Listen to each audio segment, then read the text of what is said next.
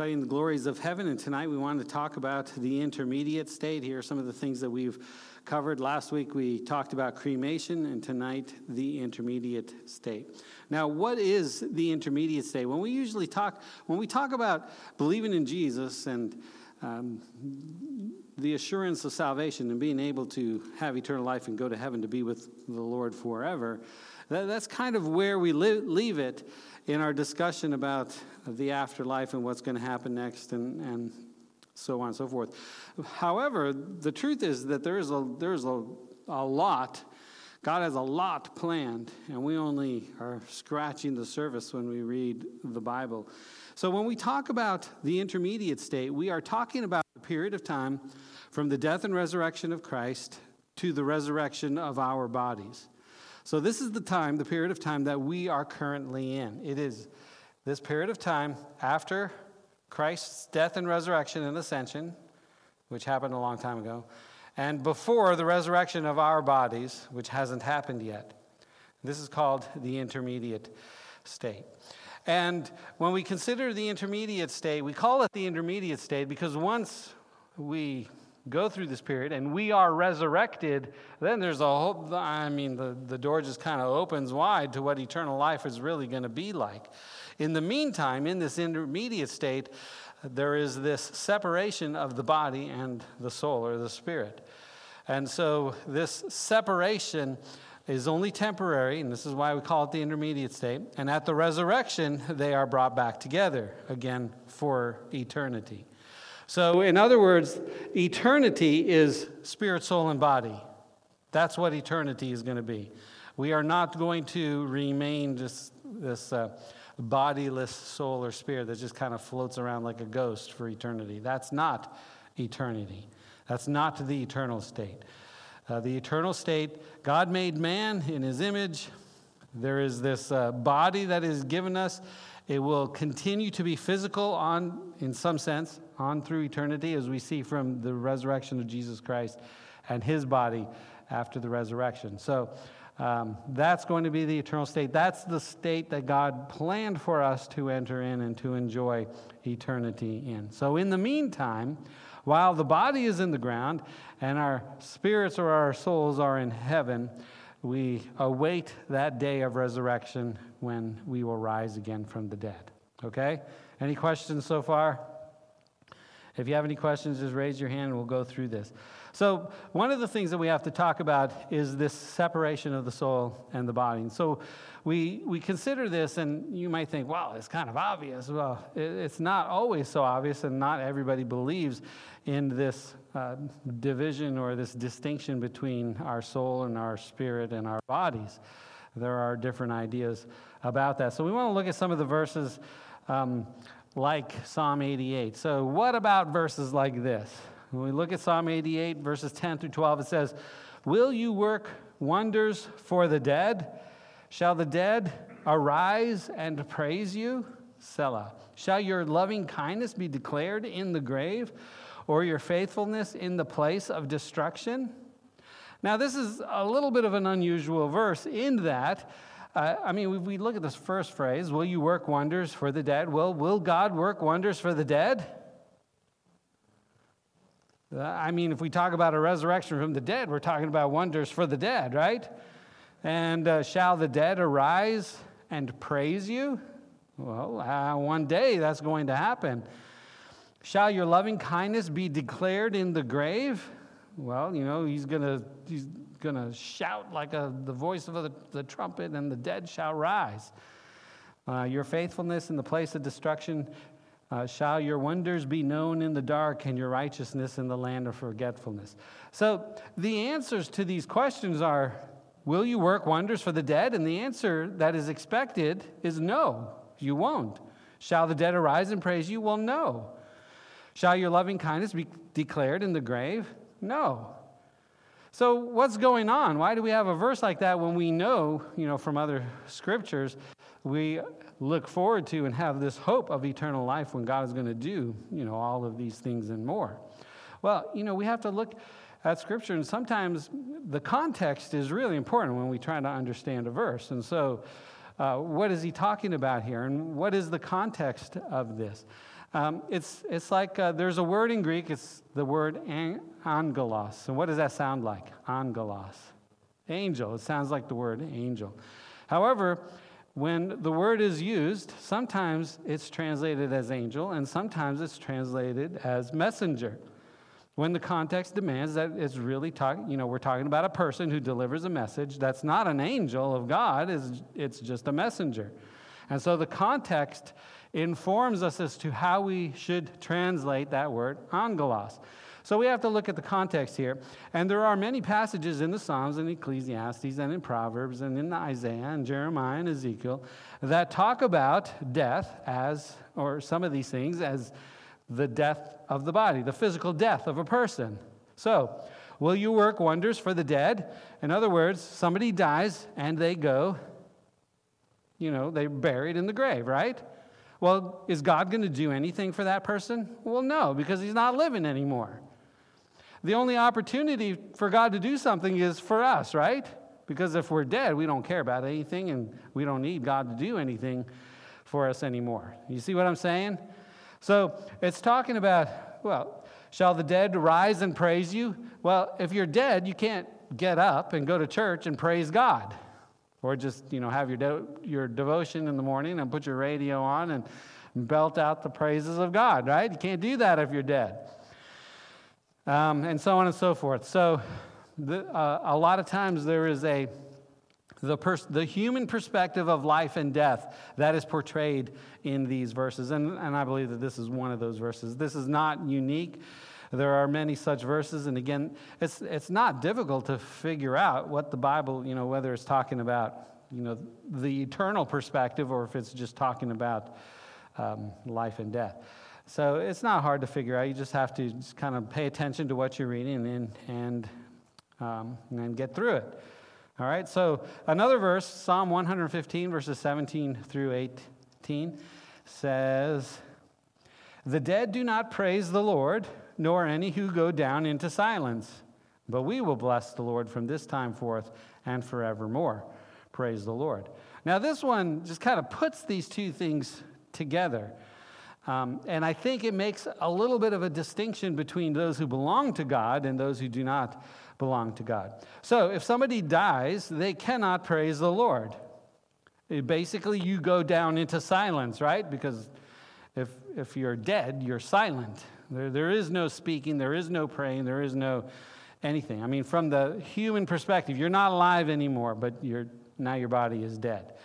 So there is no interaction with life there. But we will bless the Lord. Now, here is the here's kind of the shift to an eternal perspective.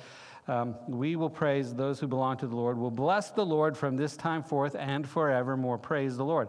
And so, this is kind of the perspective that we were talking about a minute ago. We are talking about um, if you have an eternal perspective, then even though our body goes to the earth, there is praise that will continue, and that continues in the presence of the Lord right? So we will bless the Lord from this time and forth and forevermore. Praise the Lord for that. So we kind of read these uh, scriptures and try to make this distinction. And it's really important to make the distinction between the body, which dies and is buried and remains there, right? The body of all people, the resurrection has not taken place yet. So we're in the intermediate state, and a body, the body of a person, of all people who have lived have died, and the body's placed in the ground or wherever, and, and that's where it remains until the day of the resurrection. So uh, there's that distinction, and then the distinction of the presence of our soul or our spirit. I'm going to use those interchangeably just uh, for simplicity's sake, but um, we're talking about uh, our souls or our spirits that go into the presence of the Lord. So there's a distinction to be made there. Matthew chapter 10, verse 28, just kind of reinforcing that distinction. It says, Do not fear those who kill the body, but cannot kill the soul, but rather fear him who is able to destroy both soul and body in hell. Now, here is a verse that reveals to us a distinction. Man can only do what? Kill the body. Man can only kill the body. That's as far as the power of man goes. But God can do something more than that. God can kill or destroy both the soul and the body. And that becomes more important. So Jesus is kind of uh, encouraging don't, don't be afraid of what man can do to you, right? I mean, there might be persecution, and there has been persecution in the history of the church throughout the centuries, and and uh, people in this world, you know, they hate the Christians and they persecute the Christians and, and, and on and on it goes. Even in our day today, there are places in the world where Christianity is persecuted for, uh, into prison and death and so on. Thankfully, here in the United States, the only kind of persecution that we have to endure is the persecution of people who hate Christians, and you know, they, it's just kind of a verbal kind of thing and maybe a little bit more than that. But we don't fear for our life typically, and, and uh, so our uh, experience of persecution is not that extreme like others in history. But that's all that man can do. All, all that somebody, a man can do is kill you, your body. But there is more to consider, and God is the one who is able to do that extra thing. And so he is the one that must be feared by man because he is able to destroy both the soul and the body. And he does it in hell for the unbelievers. Okay, so that's Matthew chapter 10, verse 28. Now, we go to some verses that we looked at before because one of the things that we, one of the topics that we covered was that, well, what happens to us when we die? And we talked about the spirit going up to be with the Lord and, and of course, our body going back uh, down to the earth. So let's look at some of these verses again. Philippians chapter 1, verse 23 and 24 says, This is Paul speaking. He says, I am hard pressed between the two, having a desire to depart and be with Christ, which is far better. Nevertheless, to remain in the flesh is more needful for you. So Paul is talking about, he's, he's kind of torn. On the one hand, he wants to, to leave and leave what? Depart what? His flesh, as it gives us um, kind of uh, tells us in verse 24. His desires to leave the flesh, because leaving the flesh means going into the presence of the Lord and being with Christ, which is better than remaining in the flesh. But remaining in the flesh, on the other hand, is more needful for the people that were with him. Um, and that reveals what about Paul's heart? To remain in the flesh is more needful for you. What does that just reflect about Paul?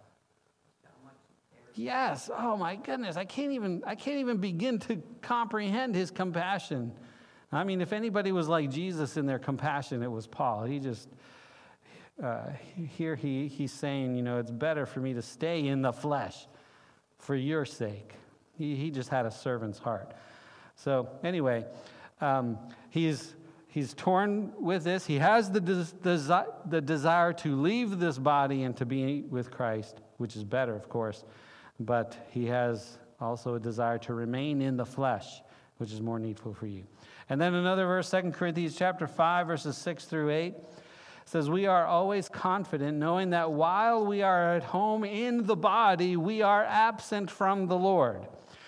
Let me just stop there for a moment. Notice what he says to be present in the body is to be absent from the Lord. Now, how can he say that? Because isn't it true that the Lord is with us right here, right now, even though we are present in this body? Well, how can he say, while we are at home in this body, we are absent from the Lord? What, what is he trying to convey here?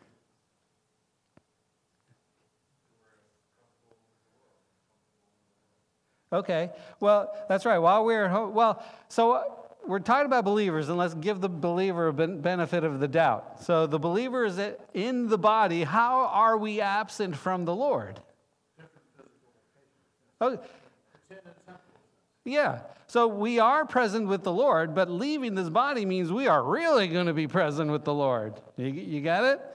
So there, there's this, uh, you know, there's this, uh, again, going back to what Paul was saying here, too leave the flesh or to be absent from the body is to be present with the Lord, like in a sense that we are we don't experience now. So, um, so this is how he starts here, and then he goes on in verse 7 For we walk by faith, not by sight. We are confident, yes, well pleased, rather to be absent from the body and to be present with the Lord. So this is similar to his Philippians passage. And he says, It is better, yes. And uh, he says, Well pleased, rather, to be absent from the body. So to leave this body means there is the, the spirit goes into the presence of the Lord, and that is great. That, that is far better than remaining here. All right, so that's 2 Corinthians chapter 5, verses 6 through 8. So here are some, those are some verses that we had looked at before, and it shows that there is this, um, uh, this state or this position that for us, it's, you know, we, we start life in a physical sense when we're born, but when we die, we enter uh, this other state like everybody else, this intermediate state, and then we all look forward to and have the hope of the resurrection coming down the road. So our salvation has begun when we accepted Jesus Christ and He forgave us of our sins, and it is a work in progress that will continue on down the pike there until the day of resurrection. And that will be one of I don't want to say the fullest, and this is how I usually express it the fullest, but the fullest for now, because I don't know what God has in store after that, if, if uh, how He's doing things in creation now is any indication, um, then we can look forward to a whole lot of stuff after our resurrection that uh, we just don't know about at this point. So, anyway, that's for now, that our fullest expression of the salvation will happen at the resurrection. But right now, we have, we, we have a relationship with the Lord, right? Our salvation has begun. It will get better when we die and we're actually with Him, and then it will get even better when we are resurrected from the dead. So it's just, it's all uphill from here. Or is it all downhill from here? I don't know. Which way are we going? It's just all getting better from here on out. It just get better and better and better as we go through time. Now, I want us to turn in our Bibles to Revelation chapter 6, and we want to start to answer the question of, well, what is it going to be like? Why is it better to be in the presence of the Lord? And uh, what kind of things will we know? What will, be, we, what will we be able to do? Um, how are things going to be different? than they are now. What are we going to know? What are we not going to know? And those kinds of things. So let's start by looking at Revelation chapter 6, beginning in verse 9. And it says, When he opened the fifth seal, I saw under the altar the souls of those who had been slain for the word of God and for the testimony which they held. So let me just set, set the context here. Revelation chapter 6, verse 9. I don't know when this is going to happen exactly. Uh, but the timing is not important except for the overarching timing. So these people that are under the soul, under the altar here, it is their souls that are there because they were what? They were killed. All right? They were slain for their testimony of the Word of God. And so their souls are there before the altar in heaven. And it is before the resurrection of their body. So these are, this is, to put it into context, this is uh, the souls of people in the intermediate state, just like us, okay? Except they are already there in heaven. So he saw the souls of those who were slain for the word of God and for the testimony which they held, verse 10. And they cried with a loud voice, saying, How long, Lord, holy and true, until you judge and avenge our blood on those who dwell on the earth? Then a white robe was given to each of them, and it was said to them that they should rest a little while longer until both the number of fellow servants and their brethren would be killed as they were until that was completed. So there's still more people that are going to die uh, after these people have lost their lives and their souls have gone into heaven. Their souls are present before the altar of God in heaven. Okay? Another verse, Hebrews chapter 12. Let's go back to Hebrews chapter 12.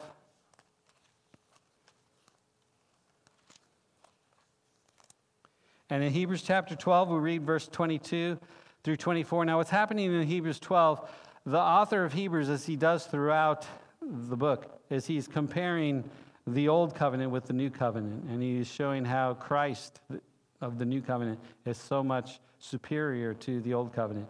So, in the Old Testament, the people of Israel, they came out of Egypt, they went into the, the wilderness, they came to Mount Sinai, and at Mount Sinai, God met them. And it was a terrifying meeting. The earth shook, there was lightning, there was thunder, there was, they, everybody was afraid. Uh, they were just, they were just uh, crying out for their lives. It was a terrifying thing to uh, come into the presence of God. Now, as terrifying as that was, there is another meeting with God that takes place. And that meeting with God is the meeting that we have in the new covenant through Jesus Christ. And this is what it describes in Hebrews 12, verses 22 through 24. So it says, But you, you who now believe in Jesus, you have come to Mount Zion and to the city of the living God, the heavenly Jerusalem and what is there? An innumerable company of angels, the general assembly and church of the firstborn who are registered in heaven, to God the judge of all, to the spirits of just men, notice this part here, to the spirits of just men made perfect, to Jesus, the mediator of the new covenant, and to the blood of sprinkling that speaks better things than that of Abel. Now, that'll be some fantastic church service right there. You know, when we are uh, in that company, in that assembly, that will be an, uh, an amazing thing. But notice currently that uh, Jesus has mediated the new covenant. The spirits of just the spirits of just men are there in that heavenly Jerusalem at the current time. And then one other passage that we want to look at is a parable that Jesus spoke in Luke chapter 16. And this one um, just identifies this differentiation between life and death and the spirit and the soul and the places that we can a person can find themselves in. So in Luke chapter 16, beginning in verse 22, I'm just so there's a rich man and Lazarus. The rich man has everything that he needs, and Lazarus is a beggar. The rich man doesn't believe in God, but Lazarus, the beggar, does believe in God. And they both die, and things just kind of flip flop here. So in verse 22, it says, So it was that the beggar died and was carried by the angels to Abraham's bosom. The rich man also died and was buried. And being in torments in Hades, torments in Hades, he lifted up his eyes and saw Abraham afar off, and Lazarus in his bosom. Then he cried and said, Father Abraham, have mercy on me and send Lazarus that he may dip the tip of his finger in water and cool my tongue, for I am tormented in this flame. So, this parable, Jesus is telling, he gives us a glimpse into the afterlife. The, the, the rich man Lazarus is in torment, and he is crying out or pleading for some relief, even if it's the dipping of the finger and the drop of, a, of water on his tongue. Uh, that's what he cries out for. But uh, as you read through the parable, that is not possible. Now, all that to say that there is a conscious awareness after death. And so that is kind of our hope. We're going to die in this body, we're going to go directly into the presence of the Lord. And so we're talking about this intermediate state after the work of Christ on the cross and before the resurrection. Believers go into the presence of the Lord, unbelievers go to hell in torment and then there is coming the, resurre- the resurrection. All right, any questions so far before we go on? Or any comments or thoughts or anything? Anybody? Okay. Now, how are we going to feel in the intermediate state once we go to heaven? How, how are we going to feel? What are we going to think of? So let's, uh, let's go back to Revelation. This time we're going to start in Revelation chapter 7. Revelation chapter 7. We'll read, verse, this is similar to the passage we read before in Revelation chapter 6. So let's read verses 13 through 17. It says, Then one of the elders answered, saying to me, Who are these arrayed in white robes, and where did they come from? I said to him, Sir, you know.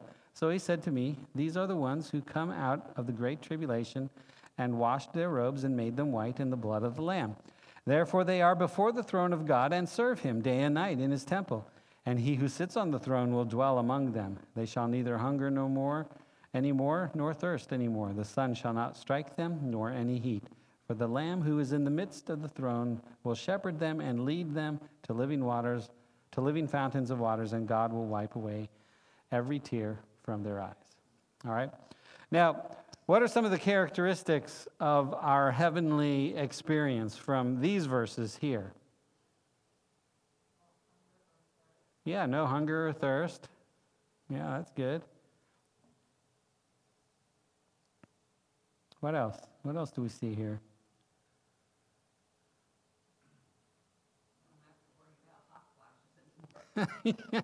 no more hot flashes? Okay. no more knee trouble? yeah. All right, I get it. I see what you're saying now. no darkness, right? We're, we're going to experience a more perfect relationship with God and the others that are around us, right? We're going to be in before the throne of God and do what? Serve Him day and night in His temple. The one who sits on His throne, this is great, isn't it? The one who sits on the throne will dwell among them. That, that's fantastic right there. So he will wipe away every tear. Now, some of these things I think are also um, prophetic of the eternal state, but that doesn't matter for now. Um, what will we know? What will we know? What will we know? We will know the Lord. We will know other people that are around us. And we will have memories of this life. Now, this is the most surprising part of it to me. We will have memories of this life. And notice, and this is not unique to this passage, but um, I, I, mean, he's going to wipe away every the tears from their eyes. He's going to say these are the ones that come out of the great tribulation, so they're they are identified as you know something having connected them to their life. Um, they uh, when they see Jesus, there is a connection to the Lamb who was slain, right? He, they, he shed his blood, so there, there's that connection. Even with Jesus, there's a connection to his work and his life on the cross. Uh, going back to Revelation chapter 5 for a moment, talking about Jesus here. In Revelation chapter 5, I think I have this verse I can put on the screen says, And I looked, and behold, in the midst of the throne and the four living creatures, and in the midst of the elders, stood a lamb, as though it had been slain, having seven horns and seven eyes, which are the seven spirits of God sent out into all the earth. But notice, it is Jesus, he is depicted, he is depicted as a lamb and a lamb that had been slain. And the purpose of that depiction is to connect to what he had done on this earth for mankind. And so there's this link. Uh, it becomes even clearer when we go back to Revelation chapter 6. And notice what these saints say. This is the verse that I was looking for earlier. It says, When he opened the fifth seal, I saw under the, the altar the souls of those who had been slain for the word of God. So that's why they're there, because they were slain for the word of God. But notice what they cry out. They cried out with a loud voice, How long, O Lord, holy and true, until you judge and avenge our blood on those who dwell on the earth? So you would think that going into the presence of the Lord, there'd be just kind of this erasure of my whole life, and I don't have to remember any of the troubles that I went through. It's all going to be kind of melt into nothingness because there the Lord is going to be right in front of me and He is going to take care of me and give me all, all of the joy and the peace that I need. And the, all of that is true, but there is still this link back to our lives as we lived them here. And so this is, this is kind of uh, surprising. In verse 11, he says, Well, they remember their martyrdom, they remember that they were killed, they ask for vengeance upon them, and they are told to rest a little while longer. So there is this completion that is about to take place in their lives that is connected to their previous lives on, on the earth. So, what that means is that what happens to us here and our faith that we have here and how we deal with the difficulties and the challenges here in this life will have some ongoing bearing in our eternal lives. Now, that might kind of make us a little bit um, uneasy, maybe, or, you know, maybe it is an, an opportunity for us to rejoice. Because usually this comes up when we talk about our rewards, rewards, right? And what, what, when I say our reward in heaven, what am I referring to? That's right. It's connected to the deeds on earth. Tyson, did you say something? The, the crowns for the good things that we have done, or you know, for our salvation and all of that.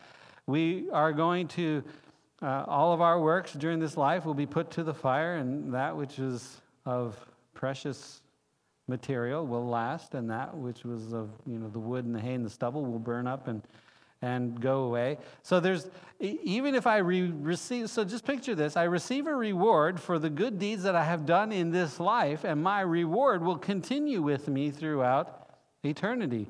So all, again, what that means is that what we do here and now makes a difference and will make a difference throughout eternity. Of course, the best part of the whole thing is that we are going to be with the Lord forever. He will wipe away every tear. And so, even if I have no treasures, you know, that I'm carrying around, however that's going to be, or any crowns on my head, I mean, we all put them before Christ, anyways, but even if I had nothing, the fact that I have a relationship with Jesus for all of eternity just surpasses every other blessing.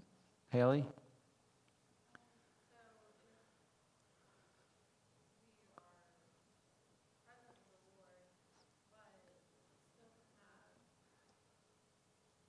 Connection.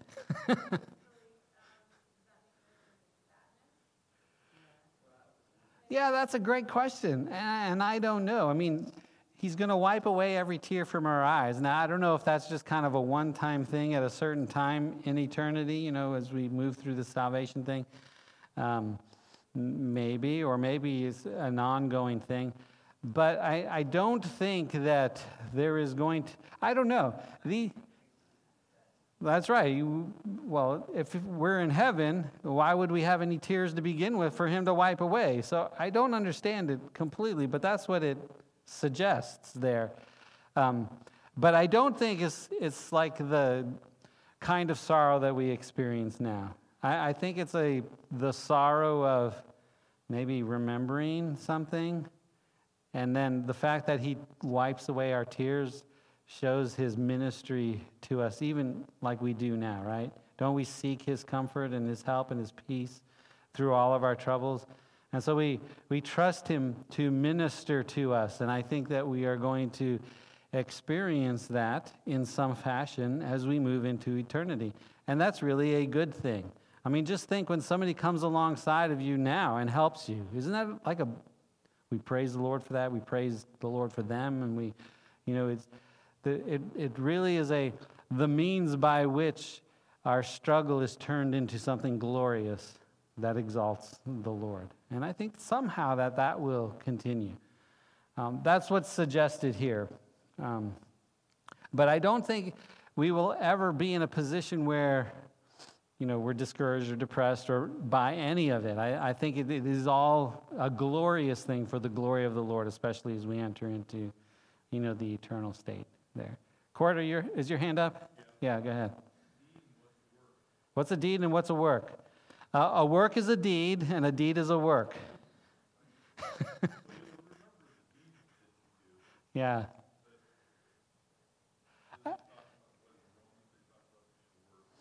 Yeah, I'm not sure. There might be a distinction, but I just don't know. I, in other words, my first response is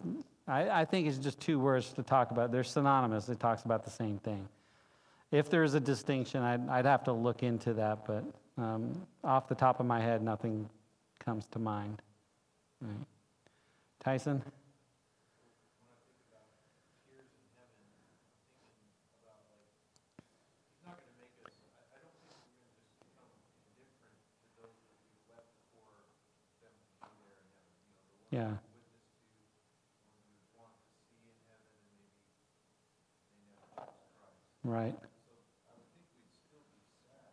Yeah.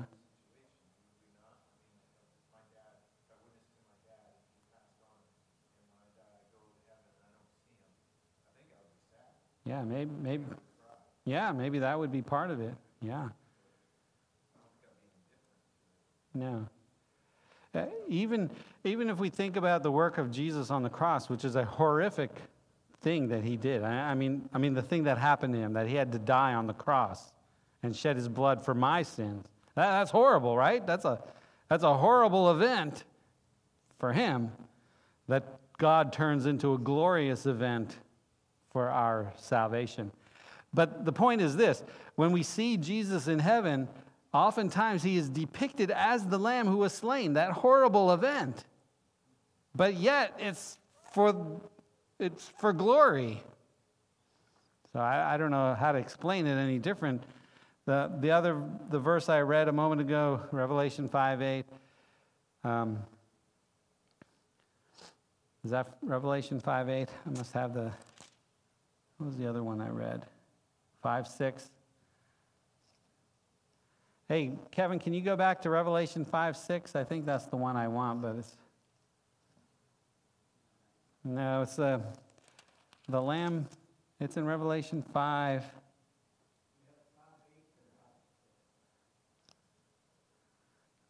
Um, the Lamb.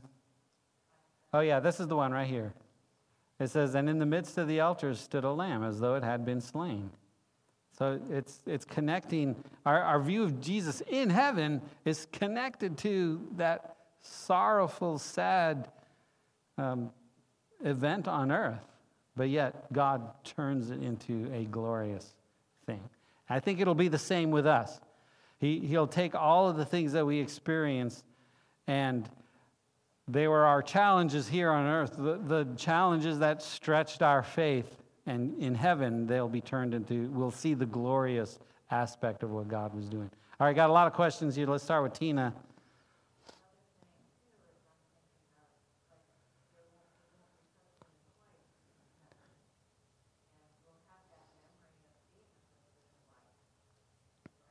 Yeah, that's we're going to talk some more about that because that's yeah, yeah. Yeah. One of the comforts that we take in the death of a loved one is that we're going to be reunited with them. So to what degree or what is that reuniting going to be like? And so we'll talk some more. We'll, we'll spend we'll spend some more time. One of the things I want to do one of the things I want to do next time is um, answer some of those questions like are are our loved ones watching us from heaven? Will we be reunited with them? So some of those questions we'll spend a little, a little bit more time on. So that, that, that's a really good question, and we, we just need more time to do it. All right, I think, Barbie, you had your hand up.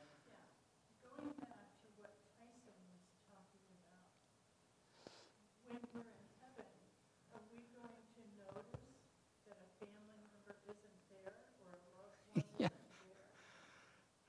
That, that is a Great question. That, that, that's what Tyson was saying, you know, that he, because he knows about his dad. So, um, you know, what, that, that is an excellent question, and that's connected to what uh, Tina was asking, and so we'll, we'll get to that. So hold on to that question. Yeah. That's right. He's going to wipe away every tear. That's, that's true. Huh? Yeah. That would be that would be sorrowful, right? But that, that's where I'm trying to explain that all of our sorrow, well, no, not just brief. We will, in our sorrow, see God's glorious work supersede it.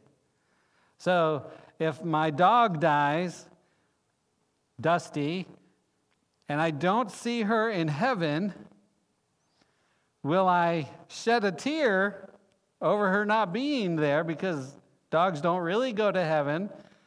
So I find out. I don't know yet. You know, I'm just kind of throwing out the scenario here. So, because you know, all dogs go to heaven. Isn't that isn't that like a thing or a movie or something? But let's say I go to heaven and I find out all dogs don't go to heaven and Dusty's not there. I'm going to be sorrowful and sad. But that's how, that's how we react now. And then what do we do? We go to the Lord and we seek his comfort and his peace to get us through this hard time of loss and so on. That's the part I think will be different in heaven. We will sorrow because I think there's still going to be a connection to our earthly life, but at the same time, it is going to be kind of mixed in and lost in the glories of God's plan that we don't understand right now. So, yes and no to your question, Barbie. But we'll talk some more about this maybe next time. All right, were, were there? Yeah, Susan. Okay, and then Haley. Susan. Yeah. Yeah. Right.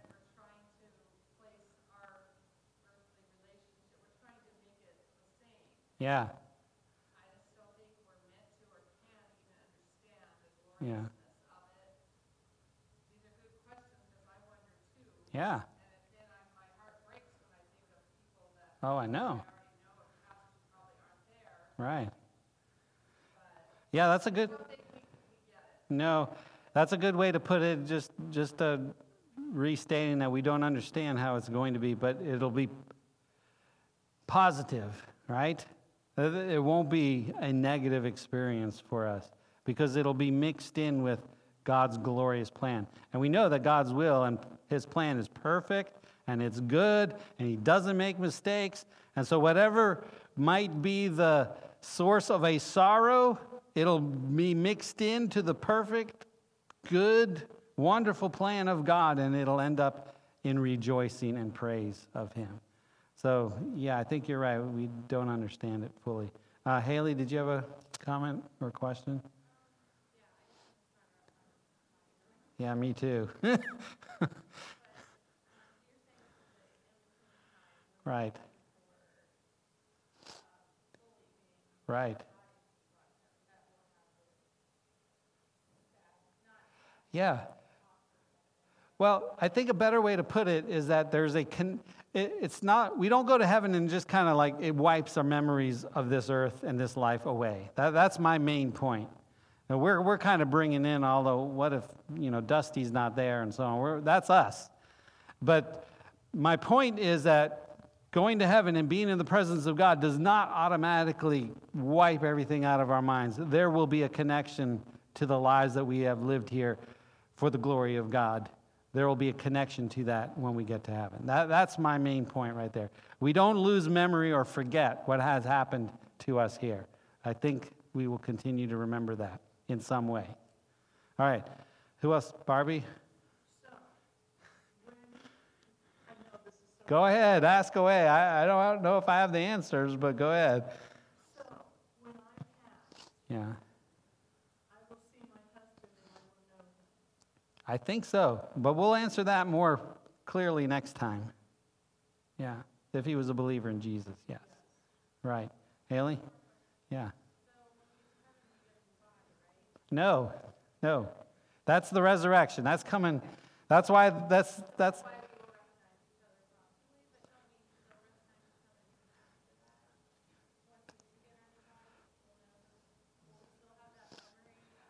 I, think there'll be some kind of ongoing connection, yes.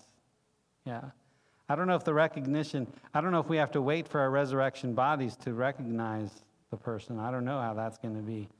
So that's a good question because I don't have an answer to that. Um, I think I have to say that there's going to be some kind of recognition before our resurrection bodies. So that's where I have to land. But we'll, we'll, investi- we'll investigate that a little bit more next time. If we ever finish tonight, I don't know. Just, no, I'm just kidding. Go ahead. I love your questions, Jerry. I knew, yes, he used the, the tent and house as kind of uh, uh, images of what are, you know, our heavenly bodies and so on, and this body here on this earth. Yeah. All right, anybody else? Oh, yeah, we got, yeah, Kevin.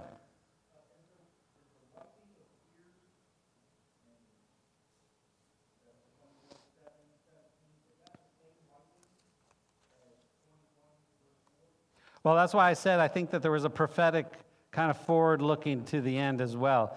So we, we could see that some of the things that are said, I believe the context of Revelation 7 is before the, the eternal state.